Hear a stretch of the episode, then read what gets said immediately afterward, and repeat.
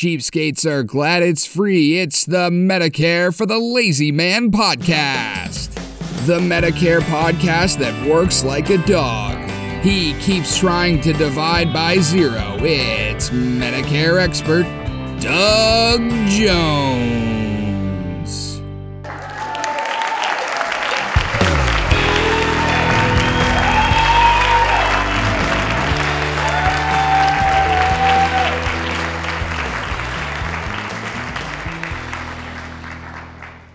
Well, hello again, everyone. Guess what time it is? It is time for another thrill packed, exciting episode of the Medicare for the Lazy Man podcast. This is a podcast where I, your Medicare expert, try to help you, the hapless, confused, and and uh, uh, at sea, the person at sea, wandering, wandering in the desert of ignorance, uh, to get across the line into the land of Medicare bliss, the land of Medicare milk and honey. With my assistance, one will find that uh, crossing that line and becoming a permanent resident of Medicare land is really a uh, an easy thing to do and a very happy and rewarding lifestyle to achieve. And uh, there will very rarely be any need to ever worry about Medicare after that, no matter how long you live and no matter how infirm you become, because your Medicare decisions will have been made. And with the right quality of advice, they're going to be decisions you can live with for the rest of your life.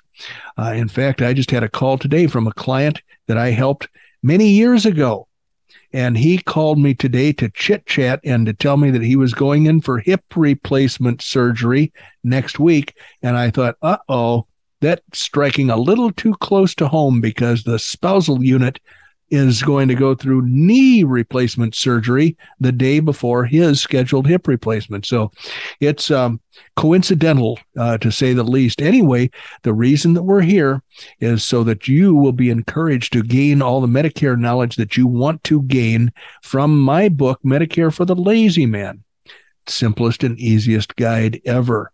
The 2022 edition with big green numbers on the cover is waiting for you at barnesandnoble.com or amazon.com. And uh, if you go to Amazon, you're going to find several different types of books. If you want to give one to a friend for a gift, which would be a much appreciated gift by many people, I'm sure. You can buy the hardcover edition.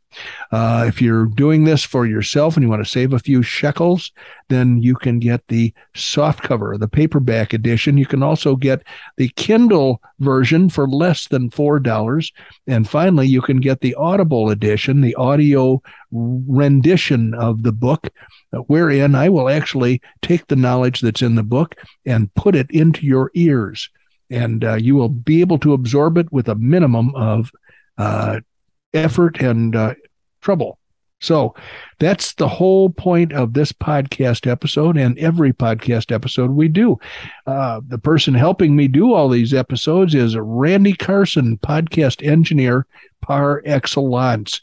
I always look forward to whatever Randy's come up with since the last time we recorded. And today is no exception. Randy, what's going on in your part of the world?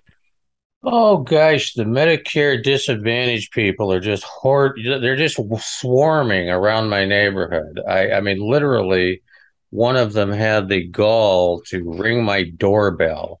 They they walked right past the alligator pit, and they rang my doorbell. Oh man, it seems like the first of the month is always a bad time around your house for assault by the uh, Medicare Advantage salesman. And I yeah. guess uh, the other door to door salesmen too. Are they the only ones out there, or are there other types pretty like much. that? No, pretty much. Uh, nobody'll nobody'll usually get this far into the neighborhood unless they're really determined to steal your money, and that's yeah, the yeah. way. That's the way a Medicare Advantage person is. Yep, they're highly motivated to uh, get your get their hands into your pockets because the uh, commission structure on a Medicare Advantage plan for the agent is very generous. The commission structure on the product I sell, which is much more beneficial for the client, very niggardly. And I use that yeah. word advisedly. It is not a generous commission schedule. That's why I have so many clients. In order to make a decent living, I have to help a lot of people. And I continue to do that. And that's my life's work. I love helping people deal with Medicare. So I was act I was actually up at the post office the other day. Uh-huh. And there's there's a special rack there for people wanted. You okay. know, in the post Yeah, office. yeah, you know, yeah, like, yep. you know, actual people wanted. Sure. Uh, my picture was on there as someone who is wanted by the Medicare Disadvantage Police. well, they're never going to have a chance at you because you're locked up in your particular fortress of solitude. That's right. That's right. But they keep I- trying. They I will- literally keep trying. I will say that in my childhood, moving from Oklahoma to the small village of Wayne, Illinois, Frances Stuvey was the post lady, the post mistress, as we called her. And uh, she started saving all of the wanted posters that were out of date. In other words, they'd get a stack of wanted posters. She'd put them up on the bulletin board. And when she took them down and replaced them, she gave me all of the uh, wanted posters. So I've got a big stack of criminal identifications from the 1950s and 60s. And uh, you're you're still muted. I was wondering if you still have those. I still do have them, but right now, with all my other important possessions, they're locked up in one of two shipping containers somewhere in Illinois. Oh, well, as soon as you have availability of those, Yes. I would love to go through those. Oh yes, I have gone through them a couple of times to see if there are any famous like John Wayne Gacy's or anybody like that, and I haven't recognized anybody. They might have been famous back then, but uh, they are you know lost to the mists of time and history. But I'll bet you, you and I could have some fun. We'll we'll use a couple of Oh. epi- We'll use a couple Oh, of episodes just reading about their exploits. How's that sound? Absolutely. And then we could we could look up one of your wanted posters. And then Uh-huh. I could do a little research on what they were wanted for. sure. I mean, it would be great. Well, the poster is going to tell us what they would are wanted for. What you're going to look up is what happened to them. Yes, The- the end of the story. And back in Yeah. those days, uh, you know, basically we had a stricter justice system. Now we know that with the revolving door, most of them would be wandering around on the streets uh, outside your house. And probably a lot of them are Medicare Advantage salesmen. But uh, Well, they are. That's that's kind of what I was thinking. And you know, the probably nowadays the worst, absolutely the worst punishment or sentence that one could get would be, we are going to cut your fingernails really short. ooh, ouch. And, don't even like thinking about that. And that's gonna hurt. I don't even like thinking about that. So let's think about something a lot more pleasant and painless, shall we? How about, how about knee surgery? This Knee surgery. There we go. the third Let's in our talk about up something uplifting. this is the third in our series, our ongoing series of knee surgery, which I think can be extrapolated to joint surgery in particular, joint replacement.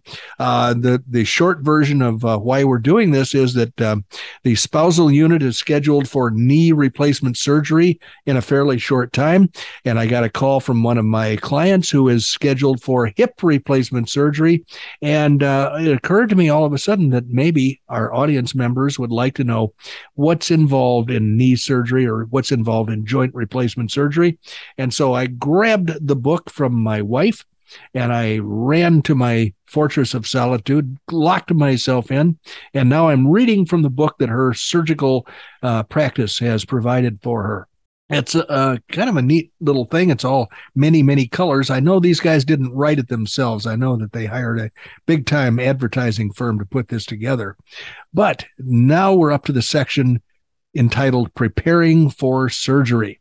And it says uh, exercise. Daily exercise leading up to surgery can help improve your strength, range of motion, and endurance throughout the post operative rehabilitation process. Strengthening exercises for the hip and knee joint, excuse me, strengthening exercises for the hip and the knee joint lead to a successful outcome and improve recovery. Now, looking at the patient that I have around the house here, uh, she's practically all crippled up. How in the heck is she going to be doing this sort of exercise without in- excruciating pain? I don't know how they expect her to do that. Strengthening and conditioning of the upper body may help reduce muscle soreness and fatigue caused by the use of assistive devices such as a walker, or crutches or a cane, etc. Diet and nutrition. Healthy eating and proper nutrition before and after your surgery aids in the healing process. Drink plenty of fluids and stay hydrated. Well, that's what they tell everybody in Arizona. I personally drink fluids when I'm thirsty. Uh, otherwise, I don't spend a lot of time thinking about it. Eating more fiber to help avoid constipation in the post operative period, often caused by pain medications. Eat foods rich in iron. Eat foods rich in vitamin C. Now, there's a misprint here. It says eat foods rich and vitamin C. But what it means is rich in vitamin C. Why in the heck they let that mistake go by is beyond me. Eat foods rich. Oh, we already did that. Make sure you're eating sufficient amounts of protein. How do we know what the uh, proper amount would be? Make sure you're getting enough calcium and vitamin D. How, how do you know if you're getting the right amount? It's recommended that you eat light meals, especially the day before surgery, as the combined effects of anesthesia and your post operative pain medications may slow down your bowel function, leading to constipation after surgery. Well, as the knee replacement coach, I'm going to have to remind the patient of that. Smoking and tobacco use. Formerly one of my favorite activities, and I'm pretty sure Randy shared my love of smoking and tobacco use. It's been quite a while for both of us, but anyway, according to this book, smoking causes respiratory issues. Such breathing problems can increase the risk of medical complications at the time of surgery. Tobacco contains nicotine. Ah, who knew? Who knew? Anyway, nicotine causes constriction of the blood vessels, which can lead to slow healing of your surgical wounds and may increase your risk of infection and blood clots after surgery. If you smoke, we encourage you to quit at least a few weeks before surgery. Oh boy. Many have tried, few have succeeded. I and Randy and I are two that have succeeded at quitting smoking. Home safety preparation. Okay, this is where the coach can really show his stuff. Tripping hazards. Be sure to move obstacles such as throw rugs, extension cords, footstools out of your walkway. Create a wide, clear path from your bedroom to your bathroom and to your kitchen so that you can easily get to these locations with the use of your walker or cane. bathroom. You may need to adapt your bathroom to meet your needs during recovery. You may require an elevated toilet seat or commode and shower chair. Children and pets. Small children and pets can pose a safety or tripping hazard. If you have pets, get rid of them. just kidding. Just kidding. The coach was just pulling your leg there. If you have pets, you may need to make arrangements to keep pets in another. Oh, that I was right. By golly, my instinct was correct. Get rid of them. Keep pets in another area of the house once you arrive home after knee replacement. Small children may need to be taught how to interact with you in ways to keep you safe. How do you teach a small kid to keep you safe? Laundry and cleaning. It's wise to clean your house and launder your clothes prior to surgery.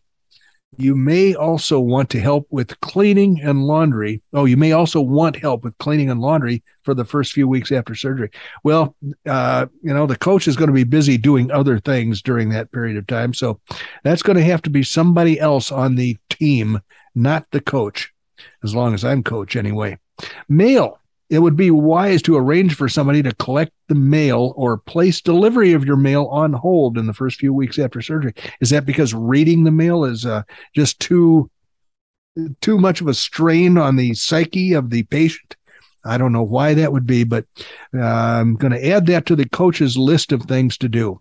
I'm not going to do any laundry or cleaning, but I will move the pets and children out of the way I've already done that. And I will arrange to pick up the mail every day. Meals, arrange for help with meals or freeze pre made dinners before your surgery. Driving, arrange for someone to drive you to your post operative appointments. Do not drive until your surgeon tells you it's okay to do so. Absolutely no driving while taking narcotic pain medications. Most patients will be approximately two to four weeks before they can start driving, depending upon the rehab potential and abilities. Prior to driving, you will need to have regained a range of motion, strength, and reaction time needed to drive safely. Stair climbing. It is okay to climb stairs without assistance if you are able. However, you may need help with stair climbing when you first get home. Consider installing handrails and or making sure existing handrails are secure. Assistive and adaptive devices. and there's a picture here of a woman being helped down the stairs. It looks like that uh, Keep On Truckin' cartoon from the 1970s. She's got her big foot out in front of the picture. She's taking a big long step. I'm thinking she might be headed for a, a fall down the stairway here, but uh, it's uh, moderately entertaining. So, assistive and adaptive devices. A walker or cane are the standard equipment used by all patients recovering from joint replacement surgery. It is recommended that you contact your insurance company to find out what is covered under your policy. Other assistive devices and personal aids may be useful in the postoperative period. Below is a list of other suggested items that can make your life easier and keep you safe in the postoperative period.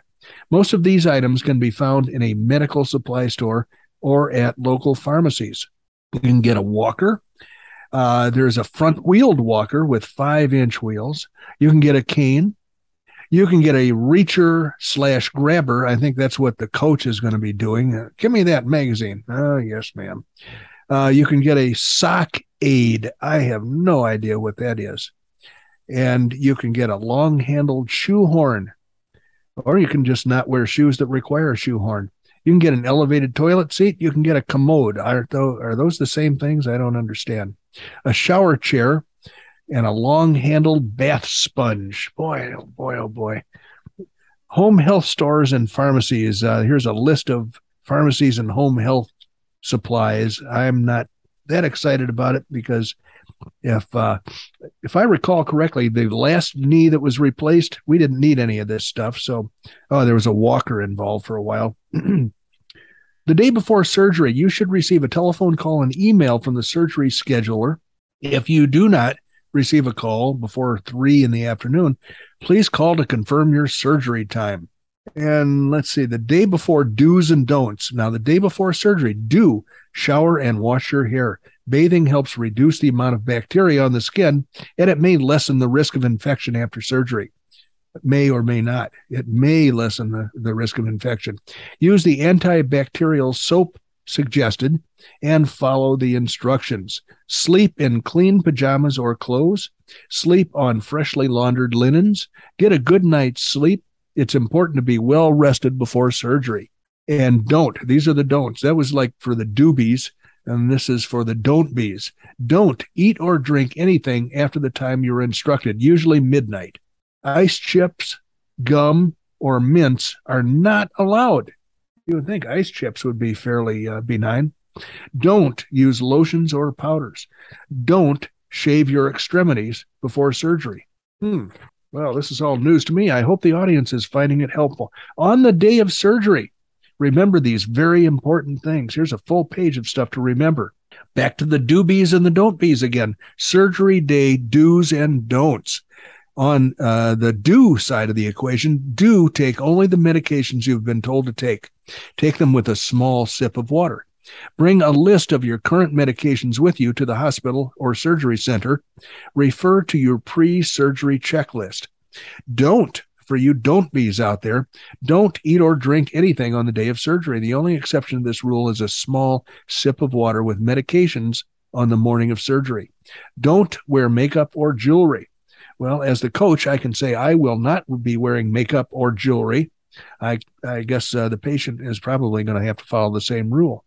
Don't bring valuables to the hospital or surgical center. Well, you're bringing your coach, aren't you? Don't shower the morning of surgery. Don't arrive late for surgery. You will be given two times a surgery time and the time you are to arrive at the hospital or surgery center. Please do not confuse these times. The time of arrival at the hospital is very crucial to allow for pre surgery preparations to occur in a timely manner. Pre surgery checklist. The following checklists are guides to be prepared for surgery and recovery. Careful preparation improves the chance of a complication free recovery. Now, to be completed before surgery, here's a list of stuff you have to do before surgery. I have arranged for someone to drive me home when I am discharged from the facility. Okay, I'm pretending to be the patient here, and I have to put a check mark next to this. I have arranged for, actually, I've arranged for my coach. Uh, so he's going to be driving me home after surgery.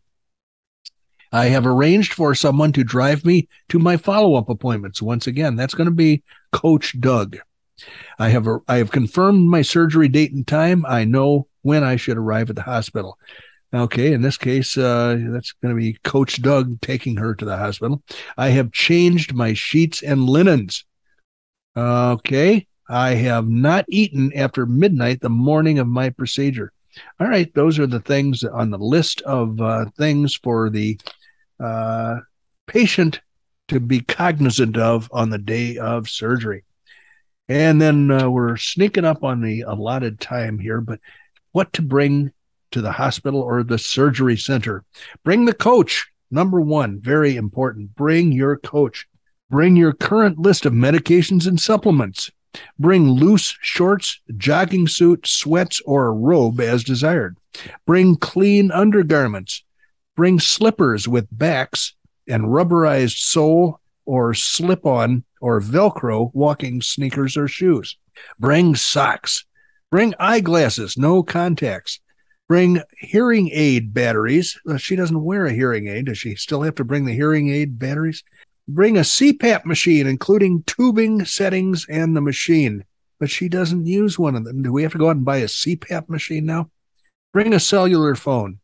Bring a driver's license or photo ID, insurance or Medicare card, copy of your advance direct directives. Uh oh, that's going to be a red flag right there. If I tell her to start bringing her will and her uh, medical um, uh, power of attorney, uh, she's going to smell a rat. Like I've uh, managed to bribe somebody uh, into overdosing her on the uh, the drugs. Let's see, important telephone numbers. I think the coach can probably take care of that.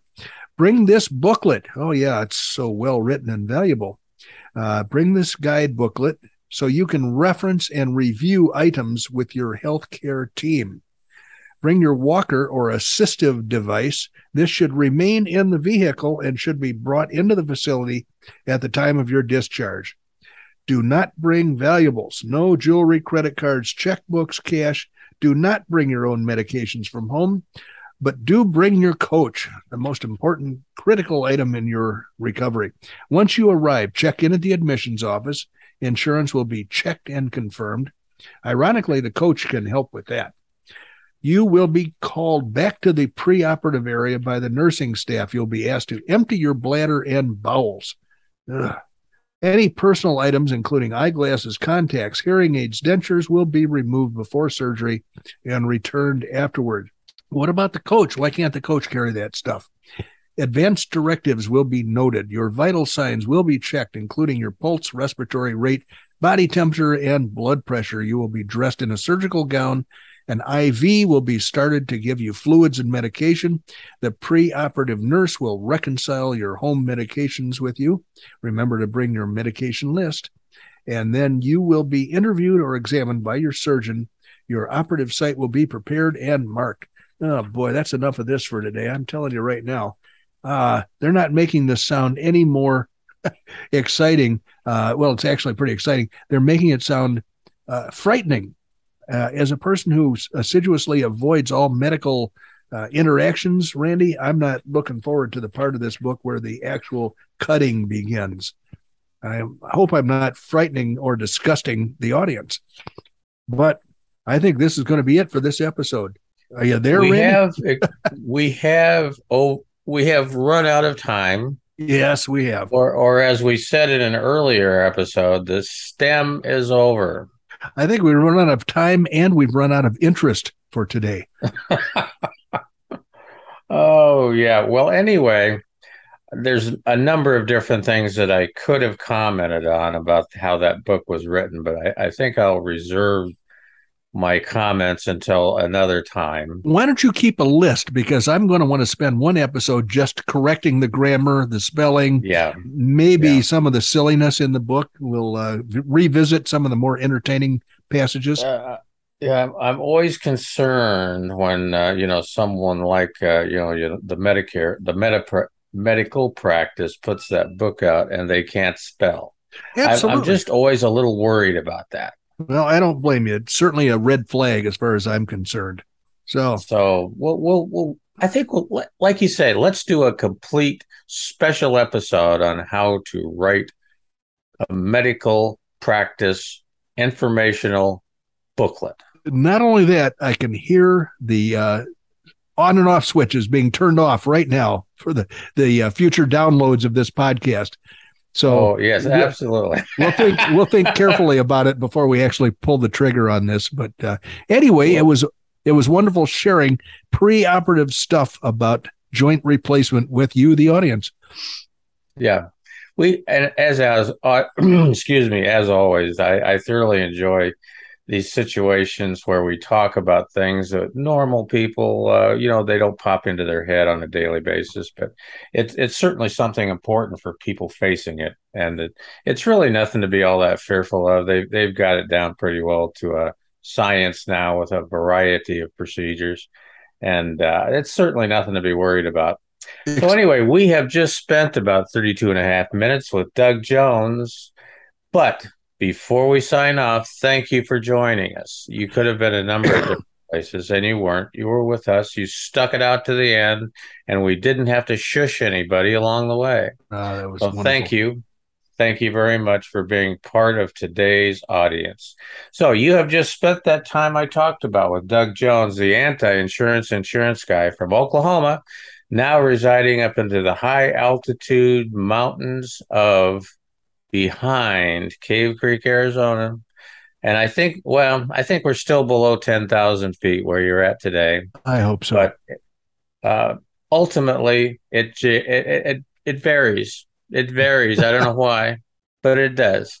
So thanks for joining us. Uh, we'll talk to you later. And I'm glad that we were able to spend this time with you. Bye bye, everyone.